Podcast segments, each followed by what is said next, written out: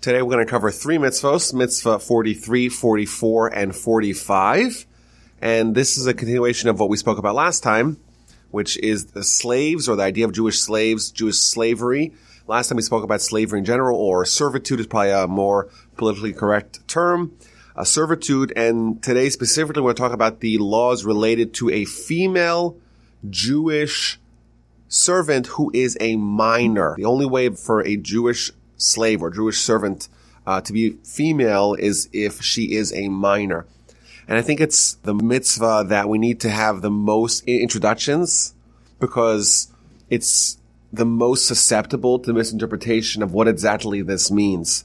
You know, if you read the descriptions of Exodus, I think it's chapter 21, it says kind of plainly, well, if a man sells his daughter as a servant, and then the way she leaves, the way she's freed is different than the male slave or the male servant. Now there's another wrinkle in, in scripture, and that's one of the mitzvahs we'll talk about today, and that is that the owner can marry this girl or marry her to his son.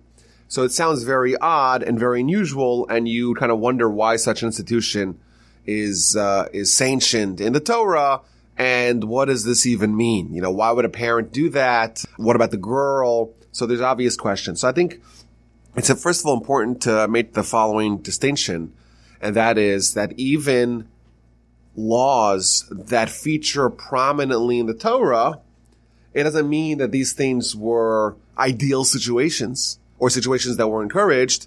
And it certainly does not mean that these were frequently done. You know, there are pages and pages in the Talmud that talk about the Jewish uh, perspective on slavery or servitude. Uh, Jewish slaves that are there temporarily, non-Jewish slaves that are there permanently. And to my knowledge, there isn't even a single reference for Jews owning Jewish servants. To my knowledge, maybe there is, but there isn't anything documented. And there's very sparingly, it's vanishingly rare in, in Jewish literature, in the Talmud, for example, to find discussions related to Jews owning even non-Jewish servants. So what that means is, is that it's, it's important to stress that whereas other societies embraced this uh, institution of slavery in, in Jewish societies, it was almost not present at all. Like we spoke about last time, the Mishnah tells us, it dissuades us against having servants even though it may help you economically because you have more servants, you can get more, more work done, but it's going to hurt you. It's going to harm you spiritually. So it's very important to make that distinction that uh, this does not, um, this should not be misinterpreted as saying that these things were widespread in any Jewish society. And I would say uh, more broadly that there are many mitzvahs in the Torah that almost never happened, or if they happened, they happened once in a generation or once in a century. Uh, like the Talmud says, uh, you know, you read the Torah, how many mitzvahs in the Torah carry with it a death penalty? Many. Uh, yet we're told that capital punishment in a Jewish court of law was exceedingly rare. Once in 70 years, a, a, Jewish court would execute someone. 70 years is a lifetime. You know, Texas executes someone every week. Now, again, I don't want to talk about that subject because it's just an example. But the example is that just because the laws are are written in such a way, you have to learn the details, what they actually mean, uh, what what is the circumstance of them, etc. So I want to start with some background uh, from the Rambam. The Rambam, in his laws related to these subjects, he gives us the following introduction. Uh, he says that when the when the Torah, when the, the biblically sanctioned laws related to a a female Jewish servant is only when she is a minor, uh, meaning that she's less, she's younger than the age of 12. And it is only when she is, so to speak, sold by her father. And I think it's always important to stress no one is as invested in the well-being, in the safety of a young girl than that young girl's father. So it's important to have that in our in our head as we try to grapple with this very unusual mitzvah that we find in in in Exodus chapter 20. Now, under what conditions may a father quote unquote sell his daughter as a servant? Again, this is only temporary because by the time she turns 12, she's released. So this is only from only when she is still a minor. Under what conditions may a father, quote unquote, sell his daughter to be a servant in someone else's home? So the Rambam tells us that a father is not permitted to sell his daughter only if he is so destitute and he has absolutely nothing, no property, no real property, no movable property, and even he doesn't have any shirt left. He's entirely destitute. He has nothing. His condition are so dire that he has no other option but to use his daughter, so to speak, to raise some funds. Now, in addition, the Talmud tells us that when someone transgresses the laws related to the Shemitah, the Shemitah, of course, is the seven year cycle. You're a farmer. Every seven years, you got to take a year off. And the Talmud goes on to say that of course, this is a, a big temptation. You know, if you're living in an agrarian society, what you produce, what your field produces is your income to take a whole year off and to rely on God to provide. That, of course, creates a, a, a crisis of faith or a challenge of faith, at least. And the Talmud acknowledges that some farmers weren't up to the test and they either worked the field or they engaged in commerce with fruits of the seventh year. And the Talmud says that such a person is likely to descend into a, a spiral of poverty. Because initially they're thinking, they, they, they, they imagine that doing this will help them prosper economically. But the truth is it's going to result in them losing their assets, having to sell off their assets, and eventually selling their home and selling their clothing, and eventually even selling their daughter. What this means is that, again, this is something which is obviously a last resort. It's only given to the father of the, of the daughter. Suppose the daughter's adopted or father dies or something like that. These laws are, cannot be fulfilled. And again, it's only something that is there, but it's not at all encouraged. Uh, now, in addition, the Ram tells us, suppose the father does sell his daughter as a servant. And again, this is uh, only until the, she turns 12. Once she turns 12, she's automatically released. She is now an adult and she is no longer uh, in the domain of her master.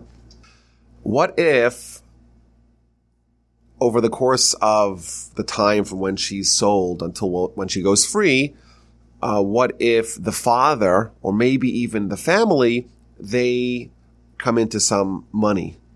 So the law states uh, that, you know, we, we calculate how much her hourly rate is or her yearly rate is. Suppose, you know, she was sold at the age of six or at the age of seven. And so there's five years left for her to work, so to speak. And now we have to calculate how much the yearly rate was. Suppose the father comes into money.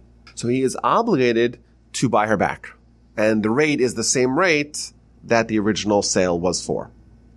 Suppose the father comes into money and he says, you know what? Eh, I like the idea of someone else watching my kid. It's easier. I don't need to pay tuition.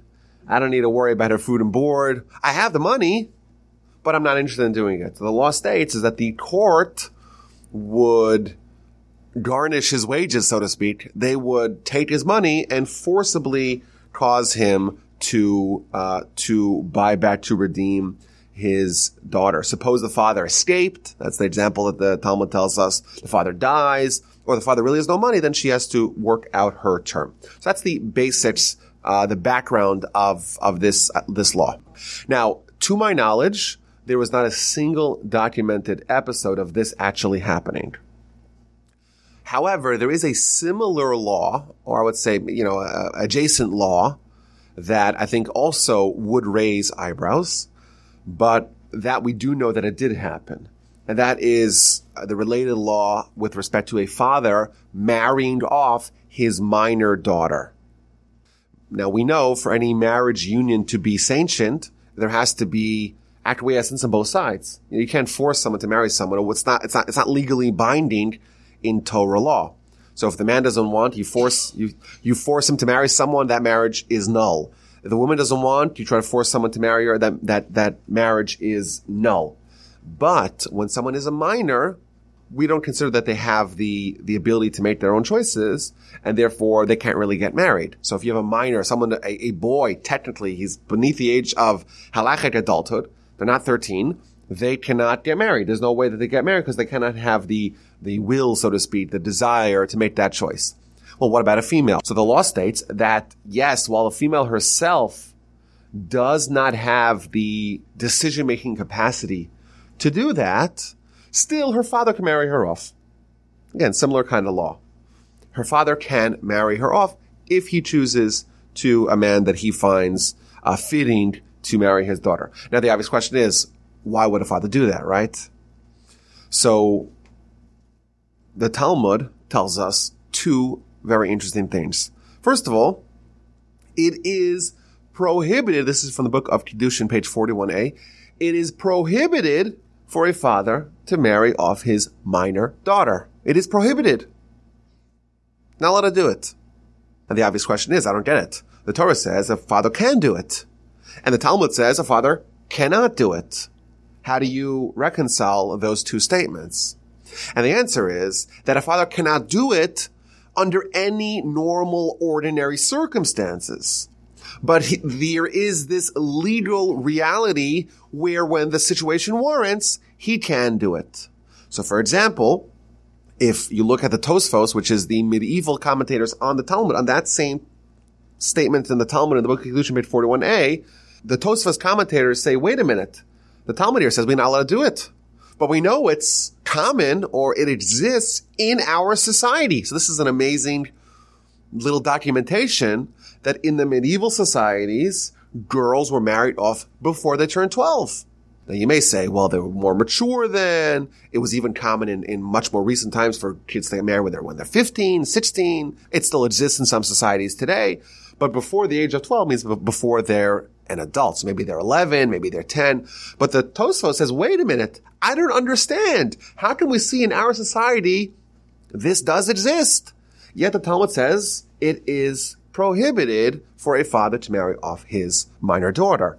And the Tosfos answers that it's because in our society, and I'll read you word for word, every day the exile means, which means the state of the Jews in the diaspora, it strengthens. And if a father has the ability to marry off his daughter and to pay for it and to cover the expenses, he should do it right away. Because who knows, maybe tomorrow things will change, his fortunes will turn, and then it'll turn out that his daughter will be, she'll be an old maid, she'll never, never be, be able to get married. Again, this, this idea that the father acting in the best interest of his daughter, which every father, and certainly every father who has a daughter knows, that there's nothing that motivates you more than protecting your own child in a very extenuating circumstances when you realize that this may be your only chance, then this carve out, so to speak, this legal carve out allows for such a, for such a, for such an arrangement, even though under normal circumstances, it is in fact prohibited for a father to marry off his minor daughter. And I want to add, there is, um, the Talmud talks about this, and we know this was present also in medieval times. There was another situation in which something like this would be exercised. And that is, uh, there was a decree that existed uh, under the Romans that if uh, a young girl or a woman, a young woman who is engaged to be wed, she's first commandeered by the local uh, commander and she has to spend the night with him, so to speak, before she could get married. Uh, now, and we know that this was not just uh, in antiquity; it was in more recent times, in the, the medieval times or the Dark Ages or things like that. It, it, this this practice again in the times where people had no rights, and certainly the Jews were fair game. Their women were sometimes harassed, uh, is maybe a gentle term, under those circumstances, uh, would be another, again, very unusual, very distinguished situation where the father would say, you know, unmarried girls, engaged girls, they're fair game. The married women, they have a certain degree of protection. And that would be another, again, very unusual, non-standard situation where the father would invoke this to try to spare his daughter from being taken by the lords or the uh, whoever was in charge of that particular region, if that was the the the practice in that location at that time. So again, we should not be uh, taking the lesson from reading scripture and say, "Oh, a farmer of his daughter. Why not? I need some. I need some more assets." Again, the Ram tells us it's only if they're absolutely destitute and they literally are dying of starvation. And even then, we see the laws today that it's really not as it may seem. Okay, so that's the background of these particular laws. And the three that we read about in quick succession in chapter 21 of Exodus is number one is the concept of the master or his son marrying this young girl. Number two is the uh, is the mitzvah of facilitating uh, her being redeemed, bought back, so to speak. The father has money, the, then the owner is is mandated to release his servant if uh, they they pay the prorated uh, rate of uh, deducting how much she worked and how much time is left on, on, on her term.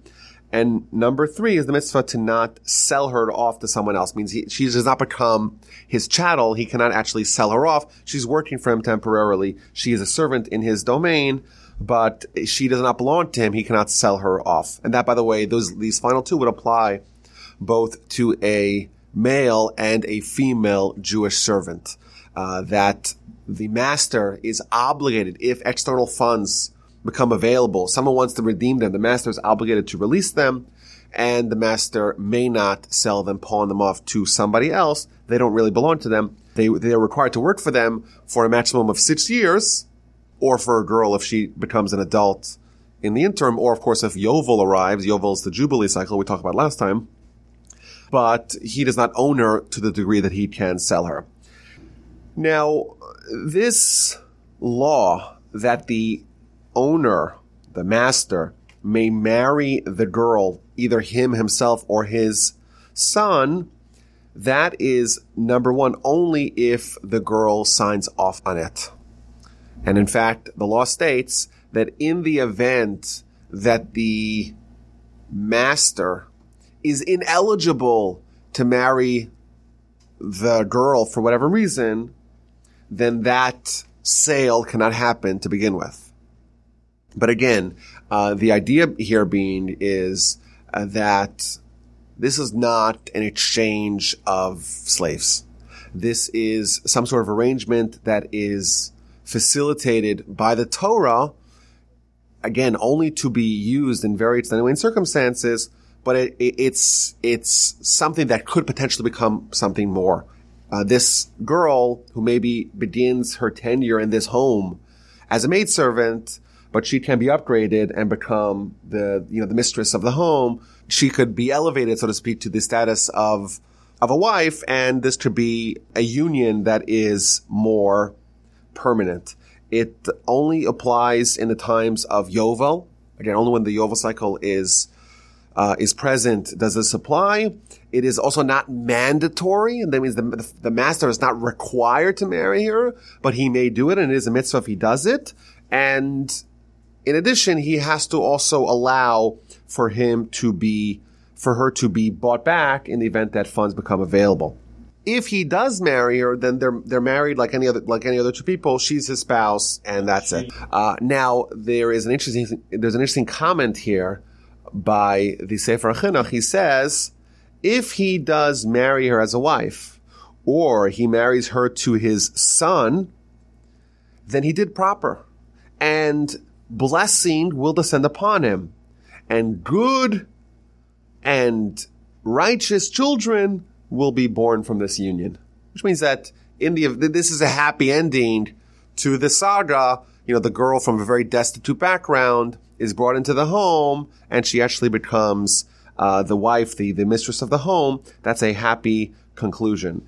Uh, just the final note: the next law, mitzvah number forty six talks about in the event of a master or the master's son marrying this girl, if he chooses to marry someone else, he cannot demote his first wife into a lower status. And that's the mitzvah number 46, which is the prohibition against denying rights of the wife.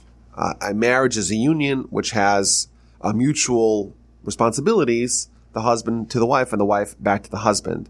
And the responsibilities the husband has to the wife is uh, enumerated in the ksuba, in the marriage document, and there is a prohibition for him to withhold, to deny any of these items to his wife. And the way it's presented, it's in this context. You would think that, you know, maybe such a marriage, such a union where the, the husband was originally the master and the wife was originally the maidservant, you may think in this case that she has some lower status and maybe he could deny her or something. You know, she still has the residue, uh, the vestiges of being a maidservant, and therefore the Torah says, no, she's a regular wife, and all the laws apply, and all the responsibilities apply, and all the rights must be granted, and he cannot deny them. And those are in the Torah, uh, food, room and board, obviously, uh, clothing, and uh, conjugal rights.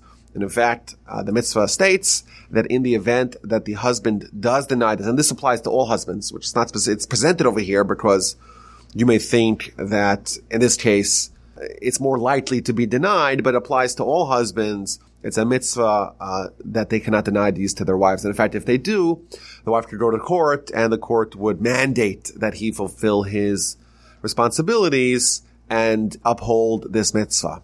So that's uh, the subject for for next mitzvah. But again, it, it's always important for us when we read these mitzvahs to understand the context. Like the Talmud says, you are prohibited from marrying off your minor daughter. But, but, but the Torah says you could do it. Yes, the Torah allows it in the event that it's absolutely necessary, it's absolutely vital, and otherwise as things are very dangerous, otherwise things are, uh, are, are, very vulnerable, etc. Similarly over here, this is something that the Rambam says, if uh, it would only be allowed in the event that the father or the family is so destitute they literally don't have clothing.